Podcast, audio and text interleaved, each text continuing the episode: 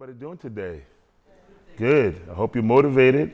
Hope you're excited about today. It's a good day. It's beautiful out, right? It's the summertime. Anybody in a sunshine state of mind? I know I am. I'm excited about today. God is good. Um, we've been talking about miracles, and that's been wonderful. Um, people have uh, lift up their, their heart for miracles, their expectation of miracles. And I want to encourage you to stay in a place of expectation of miracles, of the supernatural in Jesus' name. But I want you to put your hand on your right hand on your heart and say this with me. I'm, I'm moving forward moving forward with my story. with my story. Say it again. I'm moving forward I'm moving forward with my story. with my story. One more time. I'm I'm moving forward moving forward with my story. with my story. It is the Father's will for you to move forward with your story. And your story is your life. Your story is what God has prearranged and preordained for you to live out. The Bible says that we are his masterpiece, created in Christ Jesus for good works. That we should what? Walk in them. Ephesians 2:10. And so God is calling us to walk out our story, walk out the good works He has prearranged, preordained for us to walk in. And so title- the title of today's message is Move Forward with Your Story. Amen. Hallelujah. So today in this message, we're going, and this is actually a new series called Moving Forward. We don't usually do series all the time, but this is going to be a series, so it's going to, you know, build. So anyway, um, we're going to address why people don't move forward, and it's going to be keys that we're going to look at people who don't move forward, and you're going to see what not to do. Praise God. And it's going to help you move forward with your story, move forward with your life, and be all that God has created you to be. And so, the um, first reason, write this down, of why people don't move forward with their story is one, number one, they're stuck in the past. They're stuck in the past. There's this statement that um, I don't know who the author of this statement is, but it's an amazing statement. And it says, You can't start the next chapter of your life if you keep rereading the last one. I love that. You can't start the next chapter of your life if you keep rereading the last one. And so there are a lot of people stuck in their past because they keep reading, rereading their last chapter. Now, there's different reasons why people are stuck in the past. Um, sometimes it's childhood trauma. Sometimes it's um, some kind of emotional attachment to something or someone. So you remember when God told um, Saul, You're no longer the king of Israel. And if you know your Bible, you know that King Saul was the first king of Israel and um, a legitimate king, actually, because they had some pseudo king, but he wasn't no real king. So, um, but the first king of Israel that got ordained was King Saul. But King Saul messed up. He was in rebellion to what God told him to do. And um, he was done. God was done with him. He says, You're no longer going to be the king of Israel. I got another person. I'm rejecting you as king. I got somebody else. So um, Samuel was King Saul's prophet. And, you know, the kings had prophets. And he was um, very close to Saul. And he was weeping and crying over the fact that Saul was no longer king. Anybody remember that story? And what did the Lord say? Why are you still crying? I've moved on. It's time for you to move on.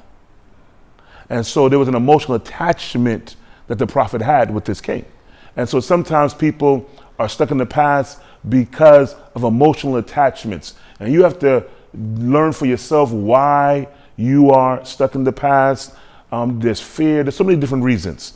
I'm not here to go into all of that today, but the fact is, people don't move forward with this story because they're stuck in the past. And so here's the key you have to do what Paul said to do in Philippians chapter 3. What did he say?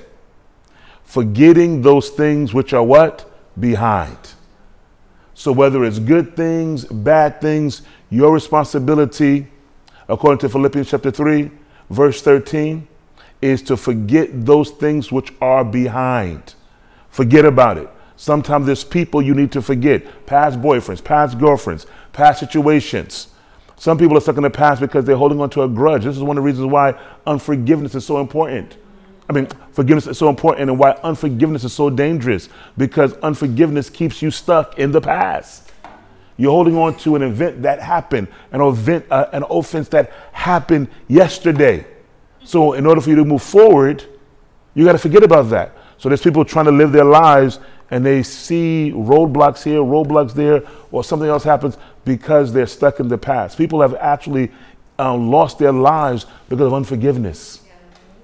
The healing that was for them today or for them in the future is not there because of unforgiveness, because the unforgiveness clogs up the anointing. It hinders the healing anointing. You know the story I've told you with um, um, Jerry Savelle, Brother Jerry Savelle, a great, um, powerful man of God. And early on in his ministry, there was, um, he had some partners who had found out he's coming to a certain town, and they called, they got a hold of him and, and said, Hey, my wife is really sick. Can you come and visit her in the hospital? She's dying of cancer. And he said, Okay, I will. So he went to before the Lord, and we're going to pray to see what's going on. What do you want me to do? What's the issue here? And the Lord ministered to him, and he had the answer for the woman. So he arrives into this other state, uh, and he comes into the hospital. They're excited, Brother Jerry. Oh my goodness, you're here. He's there, and he tells the woman, the husband's there, the woman's there. She's lying out, emaciated with cancer, and he says, The Lord said, This is your answer. This is how you're going to get healed. Forgive your husband. That's what the Lord told me when I was in prayer. And he said, This, this woman with no strength, hardly any flesh left on her body, sh- struggled up, stood up, and she said with such venom, I will never forgive him. He cheated on me 25 years ago, and I will never forgive him. Dying of cancer. Man of God that you asked to come. Heard the word of the Lord. Evidently, he doesn't know who you are. And you still rejected it. And the husband gets undone, starts crying. Oh my goodness, I, I told you I'm sorry. Uh, why are you still holding this against me? He gets undone. The next day, she's dead. He gets the call, the wife is dead. Because she rejected the word of the Lord, her healing did not manifest. Her miracle didn't happen because she was stuck in the past. So, guess who gets to move on with his life? Her husband. She went to heaven early because she was stuck in the past through her bitterness and unforgiveness. Some people think being stuck in the past, okay, some people, some people stuck in the past, okay. No, sometimes it will cost you your life. So, do what Paul says, forgetting those things which are behind. Every time I get up, I am excited. I have a fresh attitude. Why? Because I don't think about yesterday. And when things try to attach themselves to me, I forget about it. Nope, I let that go. I release that so I can be free to move forward with my life. Amen? Praise God. So the reason why they don't move forward because they're stuck in the past. Don't be like that person. Don't be overly attached. Don't have unforgiveness. Don't have a grudge. Move forward in Jesus' name. Number two, they're standing still when they should be moving forward. We're talking about why people don't move forward and that we're moving forward with our story, but people don't move forward because they're standing still when they should be moving. And this was the children of Israel's problem. You guys know the wonderful story of how God delivered the children of Israel out of Egypt. But let's go to Exodus 14, um, verse 13. And so, Israel, God, you know, the 10 plagues, 10 representing judgment. He judges Israel for holding his people in bondage. Because once God says, let people go, you better let them go. Pharaoh kept playing games with God. He kept sending plagues. I mean, after one frog is in my oven, I'm done. I'm done. I, I yield. but Pharaoh has so much pride. People said the Lord hardened his heart. But the reason why his heart was hardened because he had so much pride. He had so much pride. So, you know, the sun, right? This is a good picture. The sun, um, depending on the conditions of the, the, the clay, the sun can harden the clay or it can soften the clay. So people say, "Oh, God hardened his heart. Why? Why should we blame Pharaoh for what he did? God did it." No, no, no, no, no, no, no, no. God is the sun. Pharaoh's, Pharaoh's heart is the condition. If your heart is humble, you'll get soft. If your heart is prideful, it'll get hard. So God deals with you according to the condition of your own heart. And that's why it's important for you to make sure that your heart is soft before the Lord. Amen. Those kings were crazy back then. I understand they, they had wars. They always had enemies. Somebody was trying to take their kingdom all the time. So they had a lot of, but they had a lot of pride. Remember King Nebuchadnezzar? He was so stinking proud. He was so proud. God, he said, this is a good guy in general, but he has so much pride. We're gonna have to send his butt to the to the to the wilderness, out in the forest for seven years. Seven years, not seven days, not seven hours.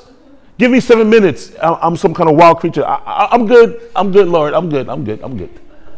Seven years. That's how deep pride can go.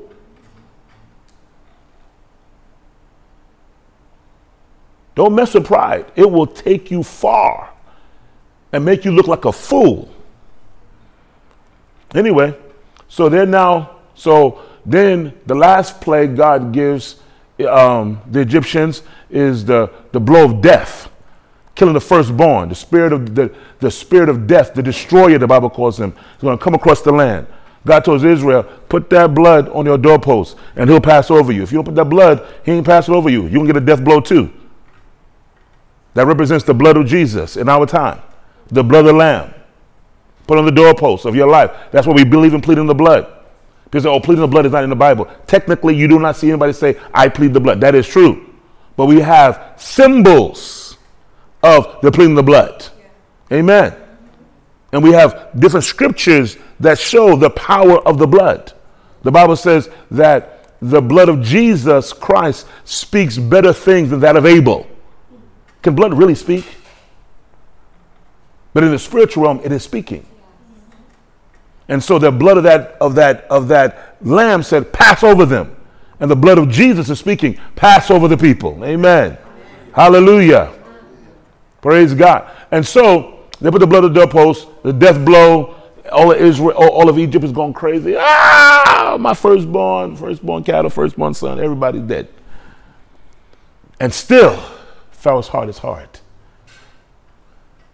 And he still wants to come after the children of Israel. That's some deep pride. That's a devil. Come on, somebody. So now they've at an impasse. They've left, they've walked out. They now have the Red Sea before them, and they have Pharaoh and his army behind them. And this is where we come into the story. Exodus 14, verse 13. And Moses said to the people, Do not be afraid, stand still and see the salvation of the Lord, which he will accomplish for you today. For the Egyptians whom you see today, you will see again no more forever. Come on. The Lord will fight for you, and you shall hold your peace. And the Lord said to Moses, Why do you cry to me? It seems as though what Moses said was amazing. The Lord will fight for you. Hold your peace. Stand still. You have to know the strategy that should be used at any particular moment. There may be a time a guy may stand stand still, but in another time I don't want you to stand still. Amen. And in this season in our lives, when we're moving forward with our story, we don't need to be standing still to see the salvation of the Lord. He has already saved us. He has already blessed us. He has given us all things that pertain to life and godliness. He has already, he's already given us exceedingly great and precious promises. He wants you to move forward with what he has done. Amen. And the Lord said to Moses, Why do you cry to me? There's a time to cry to the Lord, and there's a time to act. You have to know the difference. And, hon- and honestly, more people are crying to the Lord than acting, and that's why many times the people of the world look more successful than the people in the church. Because the people in the church are still acting like beggars instead of acting like people of action. Sons and daughters of God who should be moving forward with their story. This is what Jesus said in his time. This is 2,000 years ago. How many, how many years ago? 2,000 years ago when Jesus was on the planet. And he was talking about the children of Israel, the nation of Israel, the people of God. There was no church, but there was still the people of God. And he said this very interesting statement. He said, The children of this world are wiser than the children of light. It was an indictment against the children of Israel and a compliment to the people of the world. And that word wiser is the word sagacious, smart, keen, witty, making moves, making things happen, investors. People not sitting around crying to the Lord in the synagogue, crying, crying, crying, and not moving as if God didn't hear them.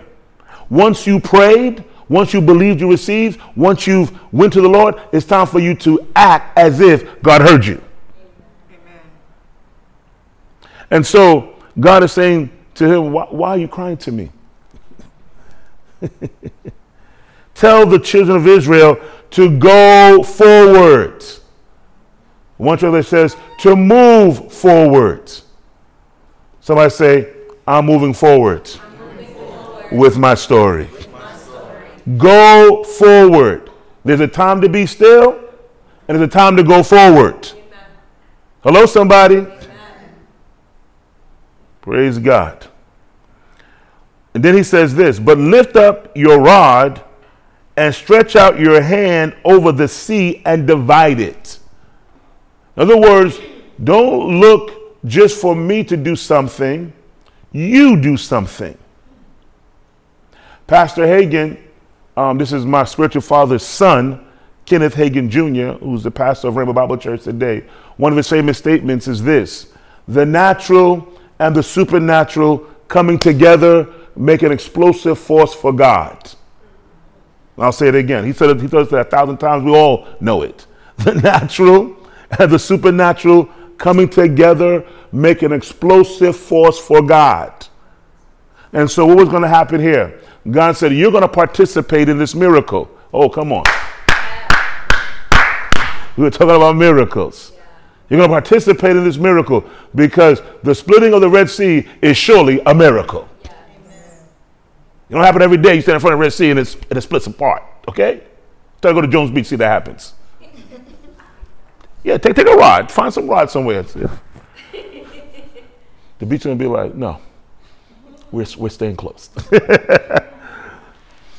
So he says, But lift up your rod and stretch out your hand over the sea and divide it. And the children of Israel shall go on dry ground through the midst of the sea. So there's two pictures I have of what happened. Either he had his rod in his right hand and he lifted it up and stretched it over the sea, or he had his rod in maybe the left or the right hand, lifted up this rod and stretched his hand like this. Which one do you think it was? The Bible doesn't say. I'm just asking you. You think it was the first one? Lifted his rod and stretched it out? Who thinks it was the second one?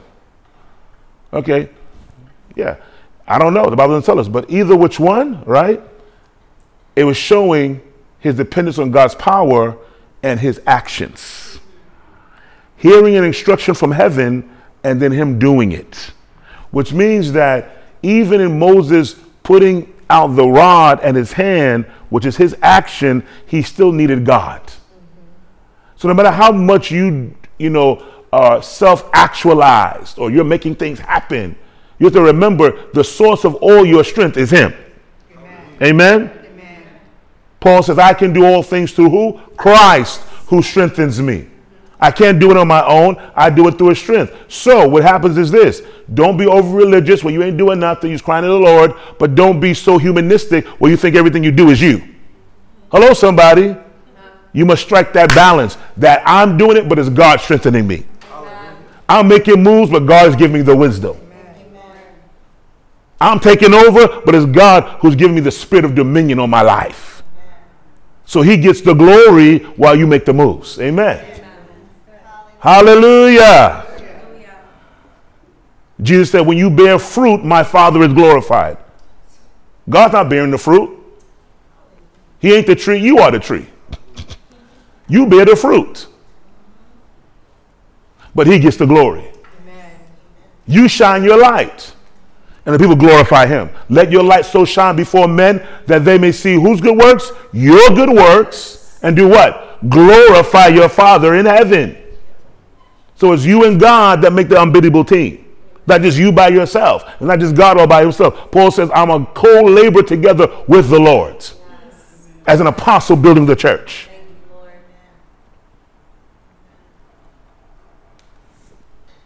Somebody says the, the, the, the, traditional teaching when Jesus was talking to Peter, and he said, Peter, uh, um, or Simon, I call you Peter, I call you Petra, I call you rock.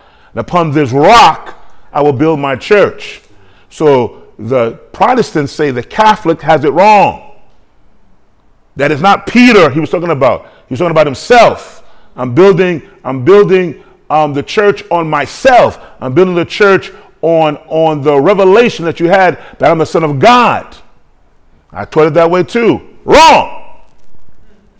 The Catholics are right. If you read the context and take off your religious glasses, Jesus was talking about Peter. Upon you, I'm going to build my church. He's trying to show it's human beings and me working together. The people have so much low self esteem. I, I, can't believe it was that. No, the Catholics had it right. Sometimes even the Jehovah's Witnesses have it right. Now they're off. It's a cult. But they're right. We're going to be in heaven for eternity. We are going to be on the planet. When your church is preaching, when we all get to heaven with a great, yeah, we, we're going to rejoice in heaven, but you're going to be on this planet. You're not going to be in heaven forever. I have a mansion in heaven. Yes, you have a mansion, but you're going to be on planet Earth. Oh, I, I, don't know about that. Know, it's in the Bible. A new heaven and a new what? There's going to be just veg- vegetation and, and animals. You're going to be down here. Heaven is God's house. This is your house. And because he's your father, you can go visit and be there. But you're going to be on the earth. Not only in the millennial reign, when Jesus reigns on the planet for a thousand years, we're talking about after all that's over, after Armageddon, and God renovates the earth, you'll be back on the planet. Jehovah's Witnesses had that right. They have everything else wrong.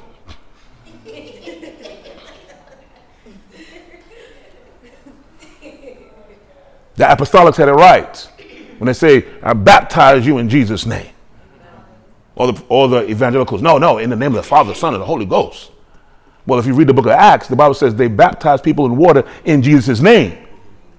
So that tells me something. Take off your religious glasses, people that the name is Jesus.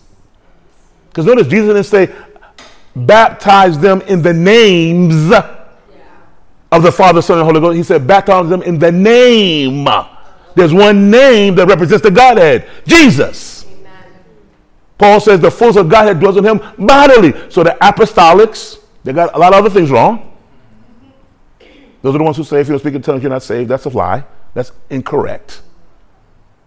But they do baptize in you in Jesus' name, and that is correct. That's why when it's church, when we baptize you in August, you be baptized in Jesus' name. Amen. Like we apostolics. Amen. Hallelujah. Now somebody baptized in the name of the Father, Son, and Holy Ghost, we don't care. Not a big deal, but that is the correct way.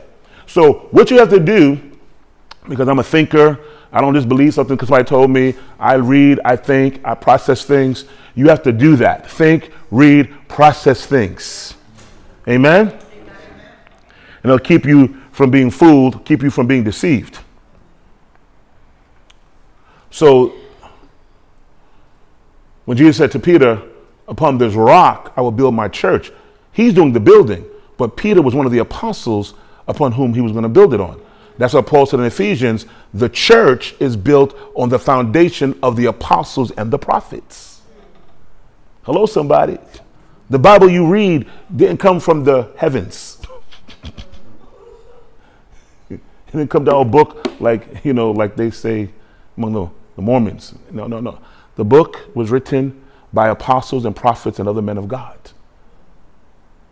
But primarily prophets and apostles. Isaiah was a prophet. Malachi was a prophet. Moses, who wrote the first five books of the, New Test- of, of the Old Testament, was a prophet. Did you know that the first five books were written by Moses? Genesis, Leviticus, Exodus, all those first five books, they call them the Pentateuch. You know that was written by Moses? Does anybody know that? Well, how did Moses write Genesis? He wasn't there, I know. So evidently God gave him visions of what happened. How could Moses write, in the beginning was the Lord God created the heavens and the earth? He had to have had a vision. You see? And so the foundation we believe is based on the prophets and the apostles. So when Jesus said, Upon Peter I will build my church, the Catholics got it right. Peter is the one that the Lord, but he went to no first pope, though. Sorry, guys. He wasn't wearing no white gown, looking crazy. No power, speaking in 20 languages, and nobody getting saved. They're all going to hell. Let me stop, let me stop, let me stop, let me stop, let me stop. Let me stop. Bring it in, Pastor. Bring it in, bring it in, bring it in, bring it in. Amen. Hallelujah. All right. So now let's skip down to Exodus 14, 21 to 23. Then Moses stretched out his hand over the sea, and the Lord caused the sea to go back by a strong east wind all that night, and made the sea into dry land, and the waters were divided. What I'm glad about is that Moses did not start questioning God. Well, how are you going to do that? How was stretching my hand and raising his rod? He didn't do that. He knows he's the God of miracles. Let me just do my part. He will do the rest. And if you're going to move forward in your story and you're going to move forward in miracles, you have to come to a place where you stop wondering how God's going to do his part. His part is his business, your part is your business. Ooh, that was good. Somebody say with me his part, his part is his business. his business. My, part my part is my business. my business. The reason why we're in this building right now is because I've learned that lesson. When we was told, I told you this already, I'm going to keep saying it because it's a testimony from the Lord. We was told by PS 2038, we can't be there no more because they're going to be doing their HVAC stuff and it's going to take so many years and we got to leave, blah, blah, blah, blah. I told the Lord, I don't care. I ain't worried about it. Then you have initial like, ah, man. But then you're like, not my problem. This is your kingdom, your church, your people. Find a building. Oh, you told the Lord like that? Yes. He said, come boldly, didn't he? Oh, that sounds kind of rude. No, you, that's rude to you. That's bold to me. this is your problem. I told the Lord. And I told people the same story. I think same thing I told the Lord. I told people, I ain't getting no glory. I ain't getting no honor. Nobody's praising me. So I ain't doing nothing. I ain't worried about it. It's not my problem. That's his problem to figure out. He already knew this was going to happen. I didn't know. They told us this like only months before we had to leave. I was like, okay, not my problem. So I told the Lord, I said this to you before, I'm to say it again. I told the Lord, I'm to show you how much is not my problem. Patrick, you're assigned to go find the building. He was like, okay. Because usually the senior pastor gets worried in the oh, I got to try to do it. No, I ain't doing nothing. Patrick don't find it, it won't be found. Our bus will be back on TV. I do not care. That's how you have to approach things. Now, I'm going to do whatever the Lord tells me to do. Amen. And so he's here to be the executor. I'm here to be in prayer and worship and we get into the word and do other things. He's going to do his job and you're going to do it. And so guess what happened? The Lord gave him a dream. He saw, him, saw us in a new building. He got a little team together, um, Jeff and um, Danique, and they did their little thing. And then he did something that, guess what? Had I been involved, I wouldn't have done. He called this school. Now, why wouldn't you have called the school? Because years ago, I wanted this school and I tried to get to school twice. One on my own, then I had a friend who worked here. She, she had a little connection. The principal thought, oh, okay, we'll give it to them one day. we want it for one day, we want it for every Sunday. She still said no. The old principal. there's a new principal here now. She said no. So when the Lord gave him the dream and he felt led to call here again, that was the Lord. That was him doing what Moses did, stretching forth his hand, lifting up his rod. The dream was God. God was saying, I'm involved in this process. Maurice has finally gotten there where he is letting me do what I'm supposed to be doing. And so the principal who told me twice, you ain't gonna never be in this building, nobody's gonna be in this building, where we at right now? where we at right now? With the girl from uh, uh, what's the girl from from um, from Destiny Child? Um, the one who sings gospel. Michelle Williams. What's that song? When God says, when Jesus says yes, nobody can say no. Well, evidently he said yes. Can somebody celebrate? Come on. Hallelujah. When God says yes, when Jesus says yes, nobody can say no. Jesus said this in, in the book of Revelation I have, behold, or see, I have set an open door before you that no man can shut. If, if there's a door open that Jesus opened, nobody can shut it. Now, if somebody opened it for you, then it can be shut. But if Jesus opened the door, nobody can shut it. And then he closes doors, he says, that nobody can open. Come on, somebody. Hallelujah. If he closed the door on your sins, nobody can open that door again. Come on, somebody. Remember, he said to the woman who was caught in adultery, he just made some certain statements, made them all feel guilty, look stupid. Jesus is a master make you look stupid. Don't mess with him, man. He says, Hey, oh, oh, got the young ones and the old ones? Wow. Got your stones ready to stone her according to the law. Wow. Okay. I got something for you guys. Because you're going to say that I created the law, and I did. You're going to say I went against my own word. I'm not. I'm just going to say this. You who without sin throw the first stone. and the Bible says that all of them start, from the youngest to the oldest. Ah, nah, I got, I got a lot of stuff on me. they all dropped their stones and walked away. Genius personified. And then Jesus said to the woman, hmm, I'm looking around. Where are your accusers? She says, Nowhere, Lord. He says, Neither do I condemn you. Go your way and sin no more. Genius. He knew how to get rid of the haters without violating his own word. Jesus knows how to get you through things, through certain doors, give you certain opportunities. The problem is the devil keeps, and the flesh, keeps having you not look to him sometimes the impatience of the flesh. The Bible says, through faith and patience, you inherit the promises. God has some amazing things awaiting for you, but you're not going to inherit it if you don't know how to believe Him and then wait in faith. Not wait complaining, not wait crying, but wait in faith.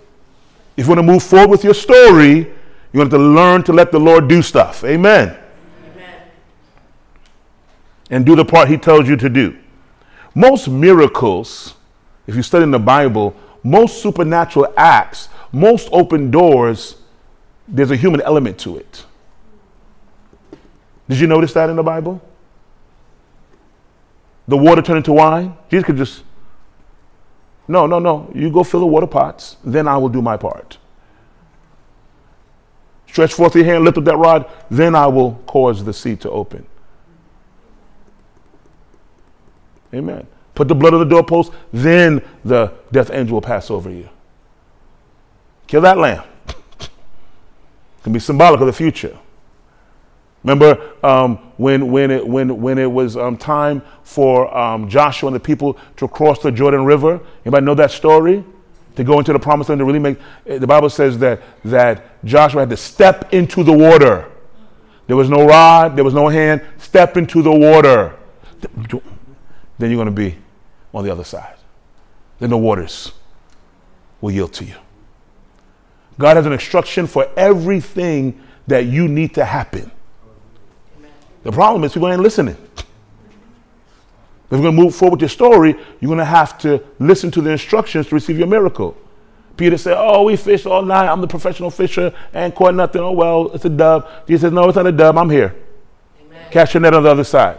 Oh, Jesus, I've been fi- Okay, let me be quiet. Nevertheless, at your word, I will. Caught it. It was, the boats were sinking. Started to sink. He had a signal for his partners to come. The Bible says they were astonished at the catch of fish. One translation says they were greatly amazed. If we follow instructions, we'll be greatly amazed. Amen. When the Lord told me last year, last year, this year, yeah, I think it was last year, right? Last year, I can't remember. Anyway, the Lord told me um, I was in my room and um, I had some birthday money from last year. Uh, and this is not a plug for, for my birthday, but my birthday is coming up. So I, I just caught that. People do do stuff like that. I'm not doing that. But anyway, and I looked at my top shelf. I had some cash there, and I heard a voice say, "So and so needs um, two thousand dollars." And I was like, "What?" I'm getting dressed for church. I'm like, I ain't giving nobody no two thousand. I said, "Is this the Lord?" now you hear the voice of God for everything else, but now all of a sudden you don't hear the voice of God, right? All right, all right, okay. So I'm like, nah, nah, this can't be. So okay, I go to church. I'm like, what? So think about it. Then the offering time comes, and I hear the Lord say,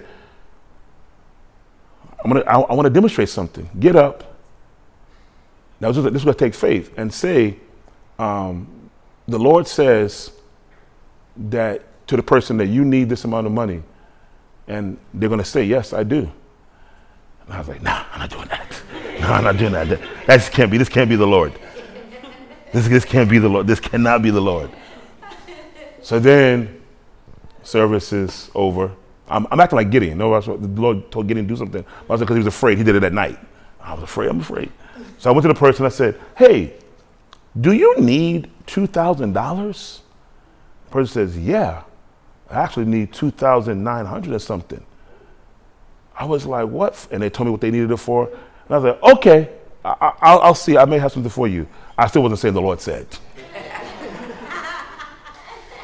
so that Monday, I was reading a book by Jerry Savelle, the guy I mentioned earlier, on the marvels of God and the majesty of God. It's something about how he started getting large sums of money, but it started with him sowing the smaller sums, you know, the hundred thousand, the millions, and all that stuff came from him first being obedient. You know, when the Lord starts do, dealing with you, that it's a little like, oh, okay. So he was like, um, and, in my mind, I'm justifying. Oh, I've been giving all my life. I always give, and if we bring all together, it's mad though. But I'm not talking to you about yesterday. Oh, come on, somebody. And I'm not talking about what you did and all the money you gave over all the years. I, I ain't talking to you. I said, so and so needs $2,000.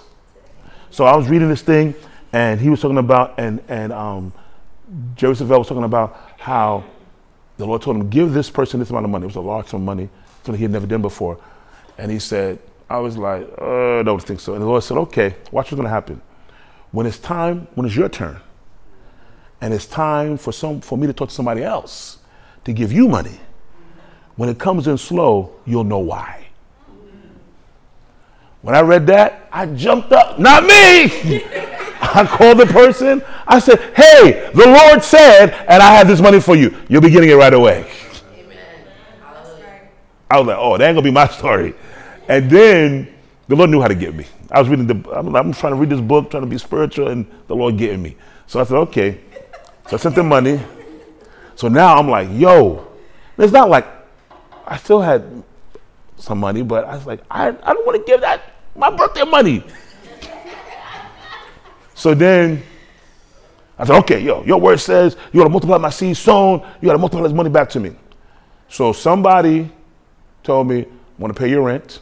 That's the first thing that happened. Then the next thing that happened, I think somebody gave me what, $700? I think that's what it was.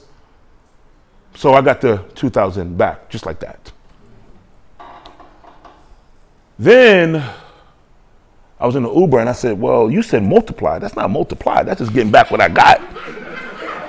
So I didn't see some multiplication up in here. I'm no lie. I'm talking to the Lord just, just, just like that. What's up? Uh, mm, I don't think that that don't sound right. Thank you, but I need the multiplication. So one day, I think I was was I sleeping or praying? I can't remember. Like three o'clock in the morning, I saw a text, and I saw my Cash App, and I saw one thousand nine hundred and something dollars, and I didn't go crazy. I just like, hmm, what is this? So I looked at it later, and there was a young woman who used to go to our church. And under the circumstances of why she's not at the church, you would think she would give me, I didn't do nothing to her, but still, you would think that, okay, I ain't think about that church or the pastor or anything. So I was like, wow, you did it. And this is like shortly after I gave that $2,000. So now I have gotten four grand on that $2,000 seat. Amen. Won't he do it? Yes, he will.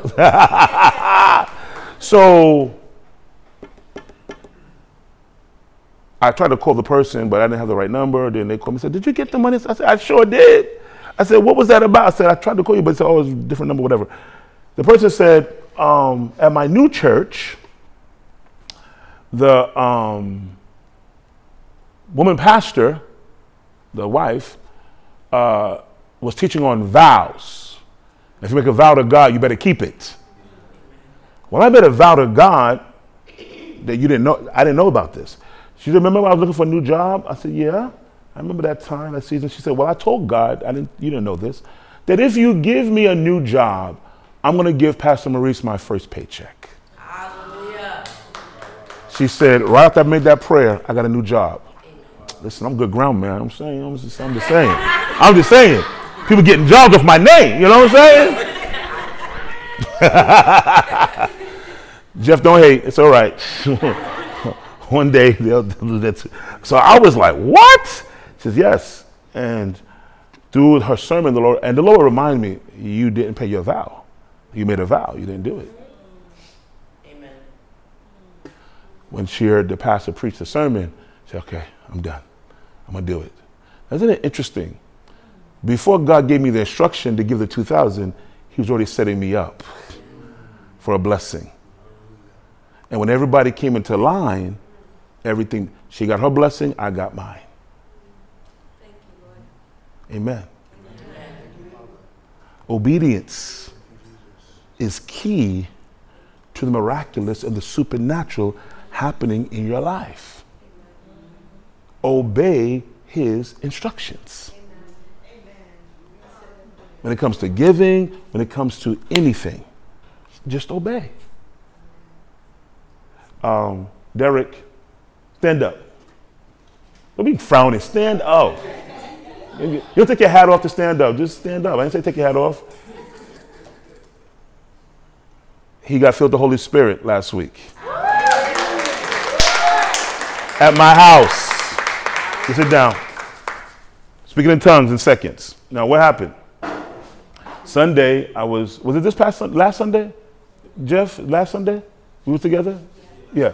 So last Sunday, Jeff, him, um, Derek, myself, and uh, Alex went out. That's kind of weird combination that usually doesn't happen. I'm like, oh, this isn't different. But it, but it was cool. It was good. Oh, guys, you know, no girls. no, no, no, Nicole would have come. She turned us down. She had to go to her new house to see how the paint job is going. All right. Is it, was it good? It's good. Said, I would go with you guys, but um, I got to go check my house out. I said, okay, check your house out, girl. So, um, so, so, so what happened? Oh my goodness. Um, so I told him um, Sunday, it's time for you to get filled with the Holy Spirit. He's like, okay, we can do it right now. I said, okay, now by the time we finished eating at Olive Garden, I was tired. He's like, okay, so we doing it? In the parking lot, I said, bro, I'm tired. I'm going home. I'll see you on Monday. So he's like, okay. So Monday came, I was doing something. I said, I'll see you on Tuesday. But one of the things I gave him, the instruction I said to him is, um, before I left him on Sunday, I said, I want you to say out of your mouth that um, when Pastor Maurice lays hands on me, the Holy Spirit is going to come upon me, and I'm going to be filled with the Holy Spirit and speaking other tongues. Um, I said, Did you follow that instruction? He said, I did. So guess what happened? It's not about psyching somebody out, it's about releasing his faith. So when I lay hands on him, It was very easy for him to receive. And then, boom, he was speaking in tongues. And he was stammering some, a little bit. I could hear the tongues and everything. And I, and I said, Bro, just release. The fire is there. Because I did feel that fire you said I'm going to feel inside my stomach. And he said, I'm, I'm holding back. I said, Stop holding back. And boom, here comes all the tongues. Beautiful. He said, This is weird. he said, It's supernatural. Amen. All the supernatural happens when you, her, her mom, I brought her to my house. Yeah, I'm, I'm, I'm, I'm, I'm on the, on the, on the, on the offensive with the devil. Amen. We're getting people saved, filled with the Holy Ghost. Her mom, um, they was in a Pentecostal church, Nicole's mom, Sister Francis, and um, I knew that she was a, a warrior. And I mean, we, we hearing things now, how Jesus appeared to her in the house, and I said, okay, I knew it. But I was prophesying to her, you're a prayer warrior, there's something powerful in your life. Remember all those prophecies? So, but I said, you feel the spirit? She said, no. And then I said, yeah, we're going to have to talk. I'm going to talk to you. So she came to my house, and um, her daughter, Nicole's daughter, was, because Nicole was going to prayer, and her daughter said, oh, I'm going with my grandma. I said, no, you can't go with your grandmother. You have to go with your mother. Why did I do that? Because I knew I needed her, mo- her grandmother, her mother, to be able to be free to talk to me about her story. I just knew that we needed to talk. So when we sat down, she said, Yeah, I, I didn't think I was going to ever be filled with the Holy Spirit. I thought it wasn't for me. I thought, yeah, other people I said, No, no, no, this is for you. So, we told, so she told me her life story. She got comfortable with me. And then we talked about the Holy Spirit, talked about how this is her next level, going to take her further. She was comfortable, she received it. And I lay hands on her and boom, speaking in tongues. Amen. Amen.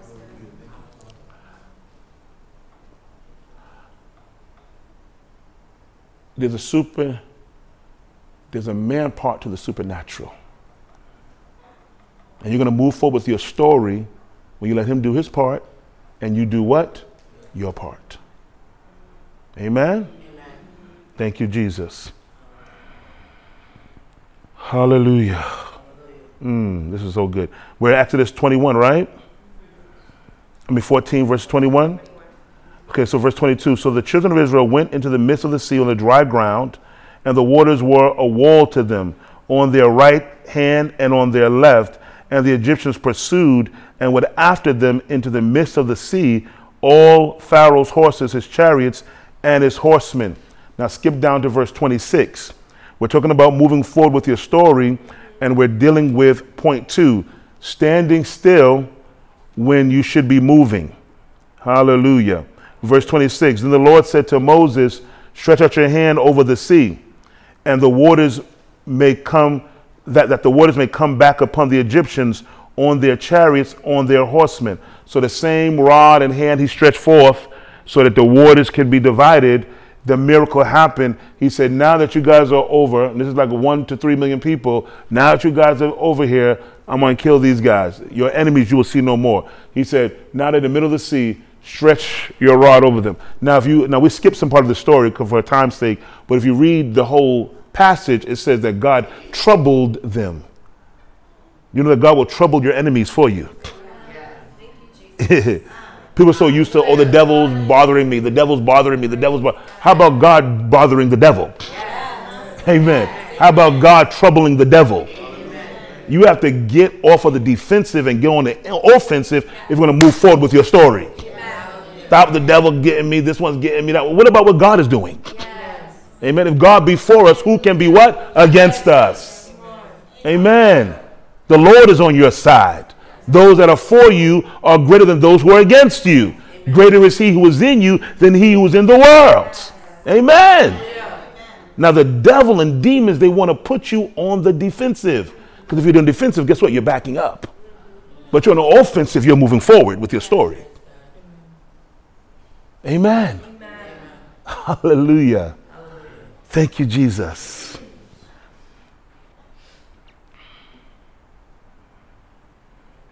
Verse 27 And Moses stretched out his hand over the sea, and when the morning appeared, the sea returned to its full depth while the Egyptians were fleeing into it. So the Lord overthrew them, the Egyptians, in the midst of the sea. Then the waters returned and covered the chariots, the horsemen, and all the army of Pharaoh that came into the sea after them. Not so much as one of them remained. God knows how to completely defeat your enemies. Hallelujah. That's the blessing of Deuteronomy 28 on your life. The Lord shall defeat your enemies that come against you. The Bible says they shall come against you one way and flee before you seven ways. The word seven is the, the number seven is the number of completion, total defeats. Amen. Thank you, Jesus. So if you have an enemy at work, you have an enemy in your neighborhood, you have an enemy in life somewhere, you gotta say, I'm the wrong one to mess with. You're about to be defeated. Hallelujah. I never feared being fired when I worked in the secular world. Who are you? Nobody. And this chump job ain't all that anyway. Get another job. If I have to. What, what, what? This whole, listen, you go to win a church, man up. She said, We know. You go to this church, I, I don't want to see no weakness. Crying over a job.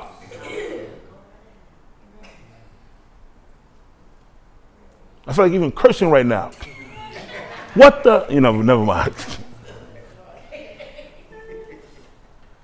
How can you be a child of the Most High and be afraid of a boss or and co-workers who are trying to sabotage you? No weapon. Have we sung that and said that enough for you to know that?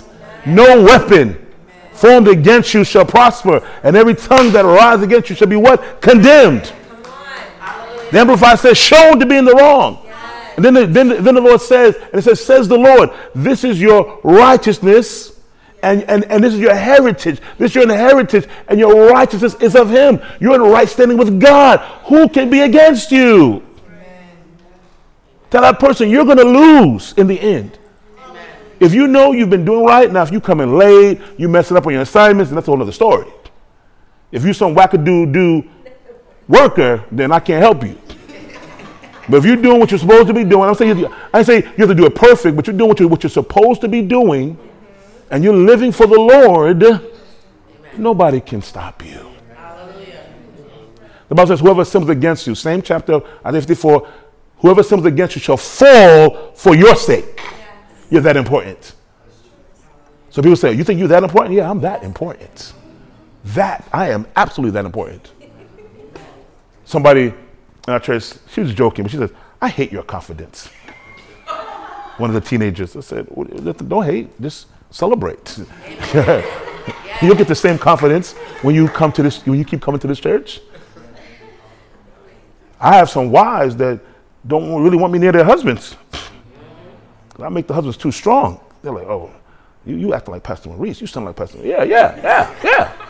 Submit. Now, stop. I'm joking. yeah. No one who's ever, this is two things that happen when, when people get around me. They get fat.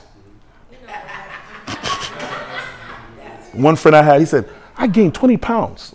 Oh All the restaurants we go to. And, and they become very confident.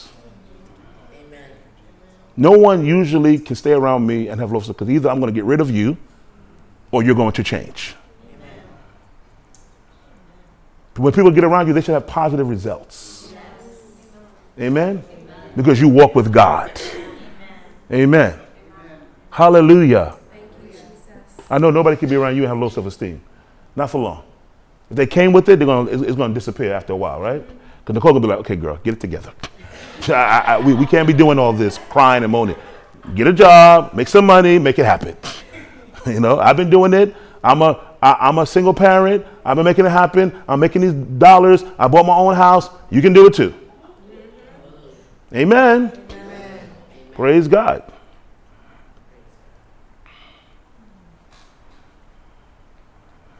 Verse 30 says, So the Lord saved Israel that day out of the hand of the Egyptians, and Israel saw the Egyptians um, dead on the seashore. Ooh, that's gruesome. Thus Israel saw the great work which the Lord had done in Egypt, so the people feared the Lord and believed the Lord and his servant Moses.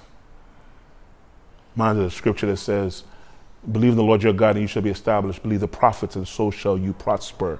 That word prosper means to advance, to move forward. We're talking about moving forward with your story.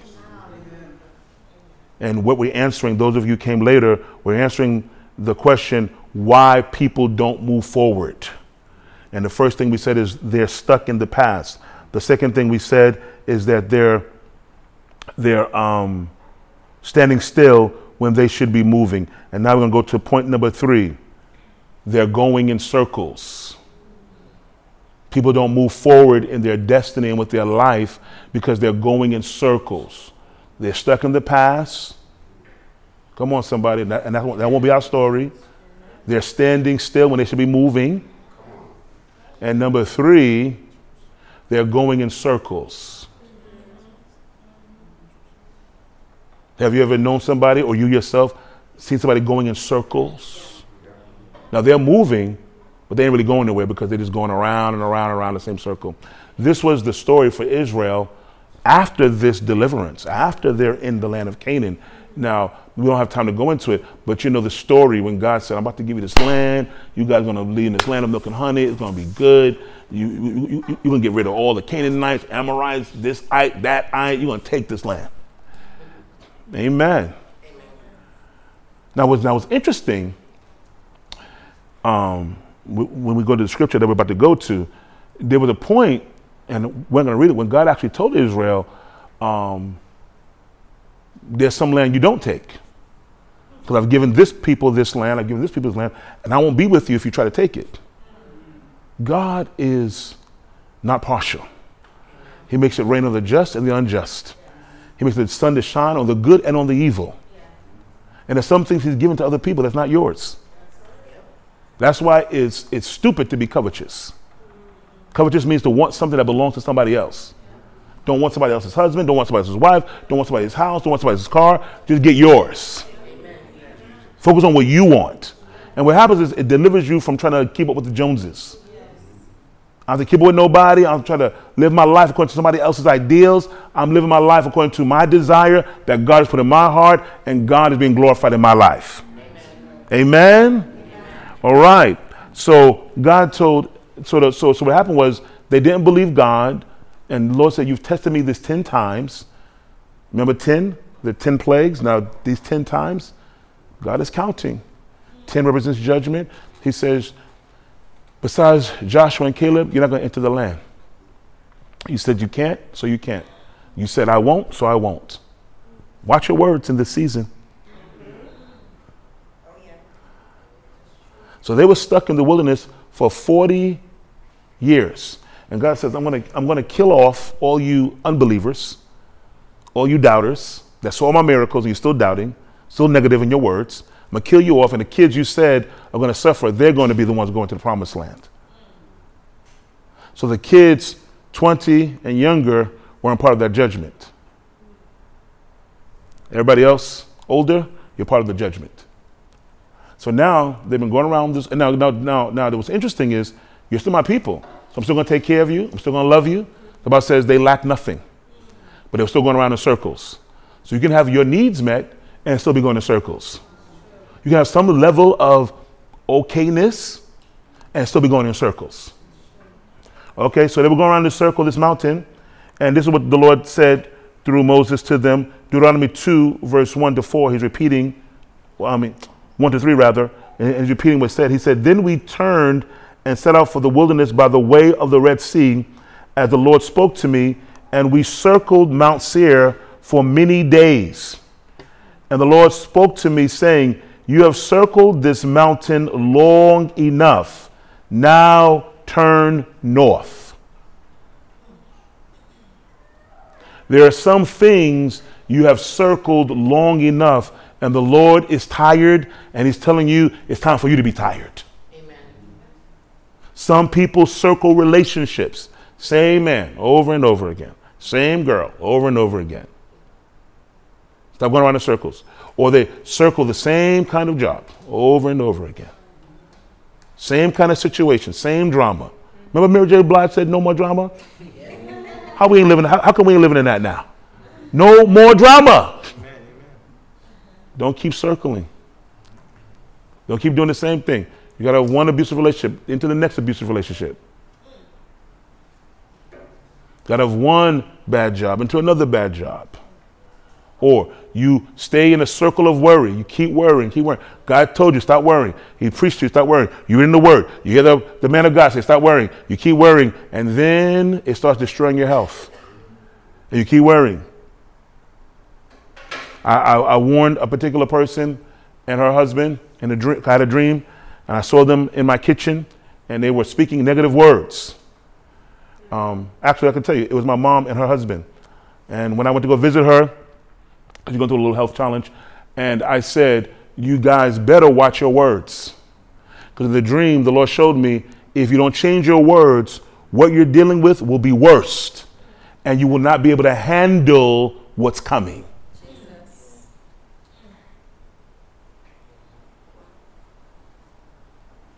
My mother was quiet. Tony was quiet. They're like, okay. they knew when the prophet speaks. Let's stop. Said, I saw you guys in my kitchen, and the Lord said to say this to you. I told my mother, because Tony wouldn't know this, I said, and I saw in the dream that what came on one of my grandmother's sisters, my aunt, is going to come on you if you don't change your words. So let me tell you this. Let me just teach you something. This is just this is just for you guys.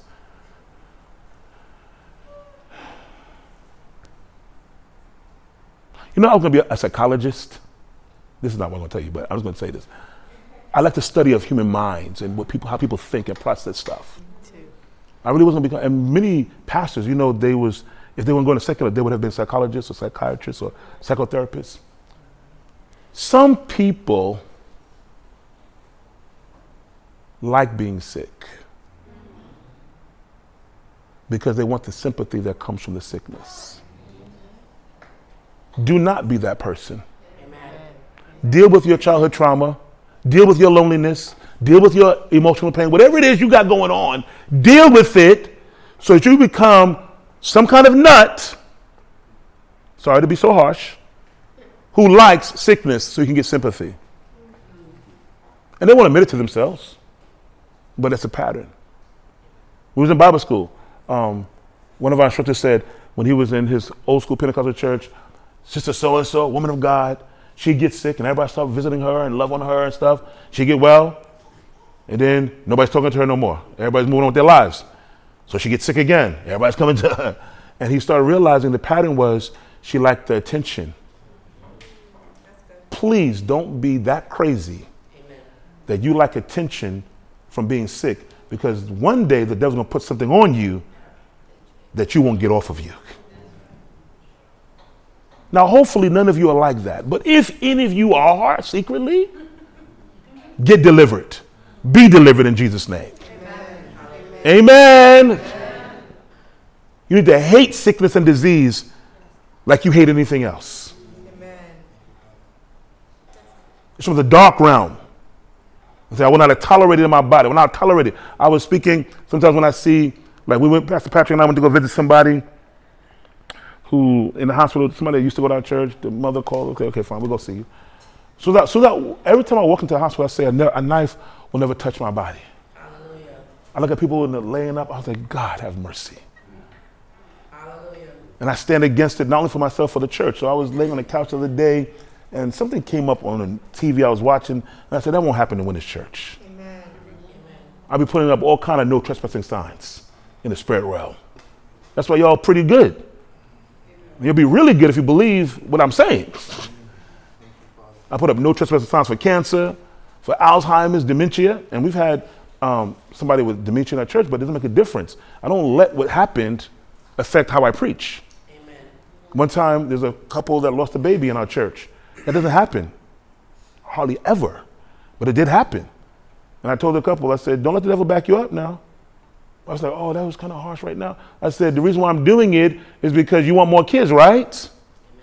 So if you don't put up a no trespassing sign that though my baby died, this won't happen again, it will happen again. But guess what? They listened. And three babies later, they're good. Somebody shout hallelujah. hallelujah. Even if you have a loss, you can't stay circling around that loss. Oh, I got a loss, I got a loss. No, no, no, Mr. Devil, you won't get me again. I will not be afflicted again with this. You gotta learn to do this. Stand your ground. And here, here's the word of the Lord. That's what I told all of you. I told a few people, but I also told this to the church some time ago. I'm gonna tell you now. The Lord said to me some months ago, tell the people, don't be a casualty of spiritual warfare. You are in the spiritual warfare. Satan wants you, the demons want you. But God says, don't be a casualty. What do you mean, don't be a casualty? Don't let the devil get you. You got enough weapons, enough power so that you do not have to lose. Amen. Amen. The Bible says you're more than a conqueror through him who loved you, right? You've gained a surpassing victory, right? You're a victor, not a victim, right? Can somebody say that? Somebody say, I'm a victor, and not a victim. I'm moving forward with my story. Hallelujah. Hallelujah. Get excited, y'all. So God told Moses to tell Israel, stop going around in a circle. Turn. So if you find yourself in a, in a circle pattern, you say, Lord, how do I get out of this, out of this cycle? How do I get out of going around, around in circles in this area of my life? Same financial situation, same problems, same debt, over and over again. What do I do? And the Lord, the Bible says the Lord will give you wisdom. Out of his mouth comes wisdom, knowledge, and understanding. Amen? Anybody want to live a luxurious life? The it says luxury, is a book of Proverbs, luxury is not fitting for a fool. so you want to have luxury?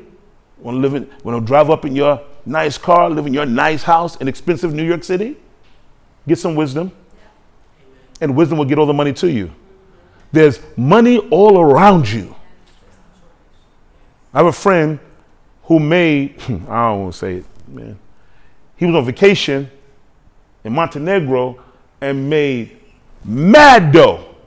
He's showing off, telling me, well, look how much money I made while I was on vacation. I was, in, I was at the pool eating my squid, and look how much money I made.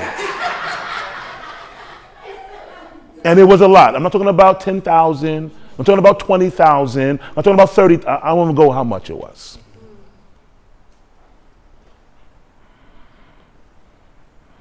It's possible to be paid real good if you know what you're doing, if you have His wisdom. There's no shortage of money in the earth. Noel Jones was preaching one time at this church. He said, Ain't no problem with money. Money just changing pockets. Your job is to use your faith and the wisdom of heaven to get into your pockets. Amen. Amen. Amen. And please don't listen to people say, oh, it ain't about the money. You a lie. now you gotta do it the black American way. You a lie. Like you're from down south. You a lie. or go Pentecostal on them. The devil is a liar. Amen. But I like you a lie. it's about the money. It's about the Benjamins. And, and, and, and if you want to be word, the word person say, the Bible says, money answers all things. Come on, somebody. It does say it. It's in Ecclesiastes. Money answers all things. You need money. It's about the money. So don't listen to all those religious people on Instagram, Facebook, and on TV talk about about the money. It's about Jesus, Jesus, Jesus, Jesus. It's about Jesus. But Jesus died so I can be rich. Do you want the scripture? 2 Corinthians 8 9. For I know the grace of our Lord Jesus Christ, that though he was rich, yet for our sakes he became poor, that through his poverty we might become rich. Amen. And that's not talking about spiritual riches. If you read the context of the chapter, it's talking about money. Hallelujah. Thank you, Jesus. Jesus has died. He was stripped naked, representing poverty on the cross so that you will not be poor. Hallelujah. He was whipped so that you would not be sick. He became sin so that you become righteous. Somebody shout hallelujah. We're moving sto- forward with your story. Um, this is the last one. My time is up. I got a lot, man, but this is this is good. People don't move forward with their story because they're distracted. This is number four. Joshua 1 7. God told Joshua, Only be strong and very courageous, that you may observe to do according to all the law which Moses, my servant, commanded you.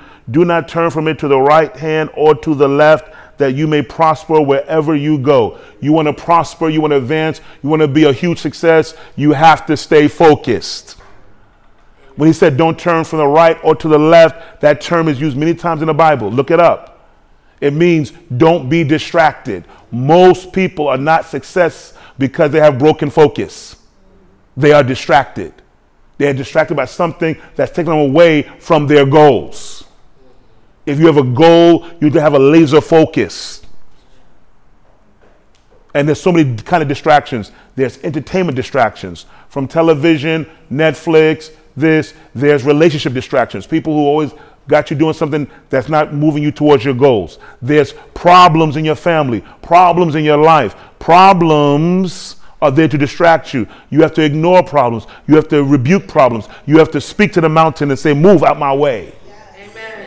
All kind of just problems just keep coming up to distract you.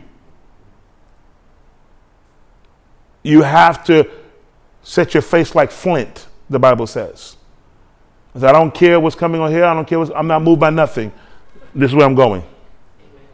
Paul said, I press toward the mark. I press toward my goal. You have to press. You have to put pressure on yourself to move forward. When the devil's trying to keep you back, people trying to keep you back, maybe even loved one trying to keep you back, say, no, no, no, hell no. hell no. I'm talking about hell, you know?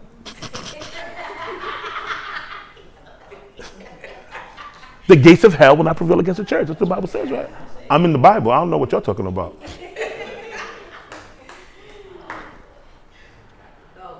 So he told Joshua, don't be distracted. Now you got to remember, if you look at Joshua 1, this is right after Moses has died.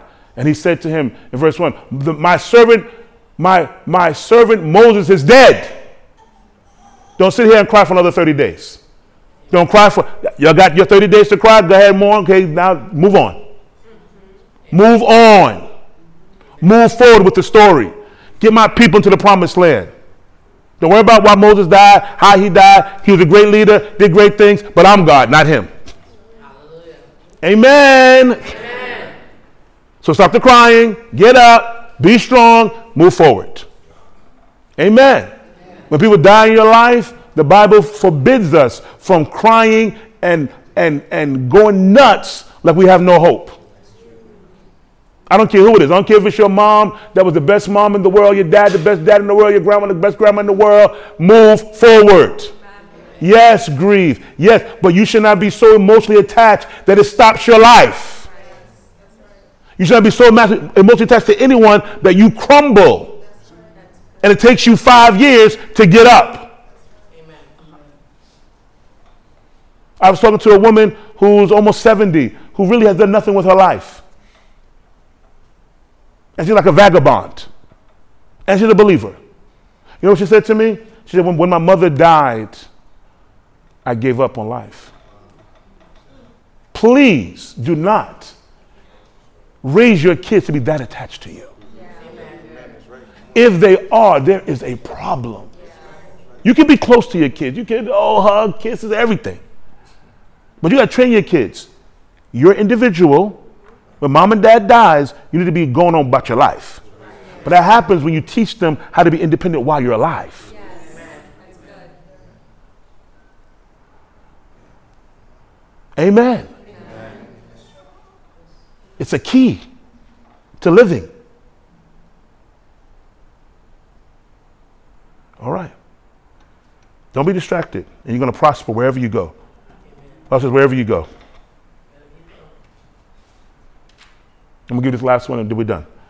There's no clear vision forward. Habakkuk 2, it's an Old Testament scripture, verse 2 to 3 says, Then the Lord answered me and said, Write the vision and make it plain on tablets, that he may run who reads it. For the vision is yet for an appointed time, but at the end it will speak and it will not lie. Though it tarries, wait for it, because it will surely come, it will not tarry. I wrote this down, and you can write this down too. When you write the vision down, you won't be surprised by your achievements. You'll realize this is what you planned for. Put pen to paper and make your vision plain. I'm going to read it to you again what I wrote. When you write the vision down, you won't be surprised by your achievements. You'll realize this is what you planned for. Put pen to paper and make your vision plain.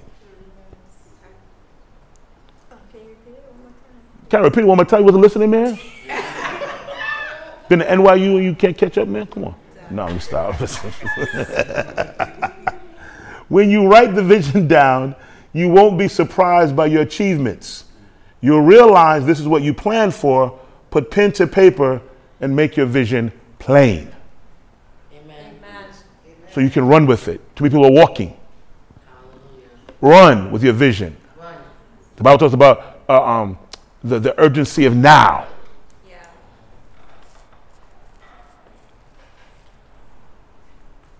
No, that's Martin Luther King. Sorry, I said the Bible. Martin Luther King Jr. Talk about the urgency of now. But the Bible talks about urgency. You got to move. Not in haste, out of unbelief, but move fast in faith. Some of you are behind some things. You need to catch up. And one of the things you need to do is start writing down. Write on a piece of paper, write on your phone, whatever it is. Write it down. Write a few goals down, then write some more goals down and get to moving. Amen. One of the things I wrote down is that before my life is over, I'm going to write 100 books. I already wrote three. Number four is on its way. They're taking kind of long doing this stuff, but whatever. Four is on the way. Five is on the way. Six is on the way. Amen. So I got goals. I'm moving. Whatever it is. And, and, and remember, the Lord, um, um, I, had a, I had a dream, I had a spiritual experience where I was laying down. I told you the story before, but it bears repeating because it shows you something. I was laying down and um, um, I was sleeping, and this thing came next to my head. I don't know how to explain it, but I knew, I knew intuitively the dream this was the gift of writing. And I um, knew the question being asked. There was no word spoken, but I knew the question being asked was, "Do you want this gift?" And I knew why I was being asked because you haven't written nothing in mad long. It's been ten years. When's the last time you wrote something? You write mad stuff on the computer, but you ain't re- released nothing. Like people who talk, talk, talk, don't do nothing. So you write and got all these manuscripts, so you ain't did nothing with it. So I said yes. When I said yes in the dream, it was my, my it was like my yes went with this gift that was next to my head into the universe. I saw the universe in my dream, and it was like you know how you see those like cartoons or these kind of sci-fi movies. It like goes in and stretches out. It was like it went in. My yes went into the universe and choo, like fireworks. All these fireworks. Hallelujah. So I knew I gave the right answer. I knew this gift of writing wasn't taken from me. Hallelujah. And if anybody sees my emails, you know I got a gift of writing. You know what I'm saying? Friday, Friday, the emails come. Check them out. They're pretty good. I know. No, they're really good, actually. oh my God.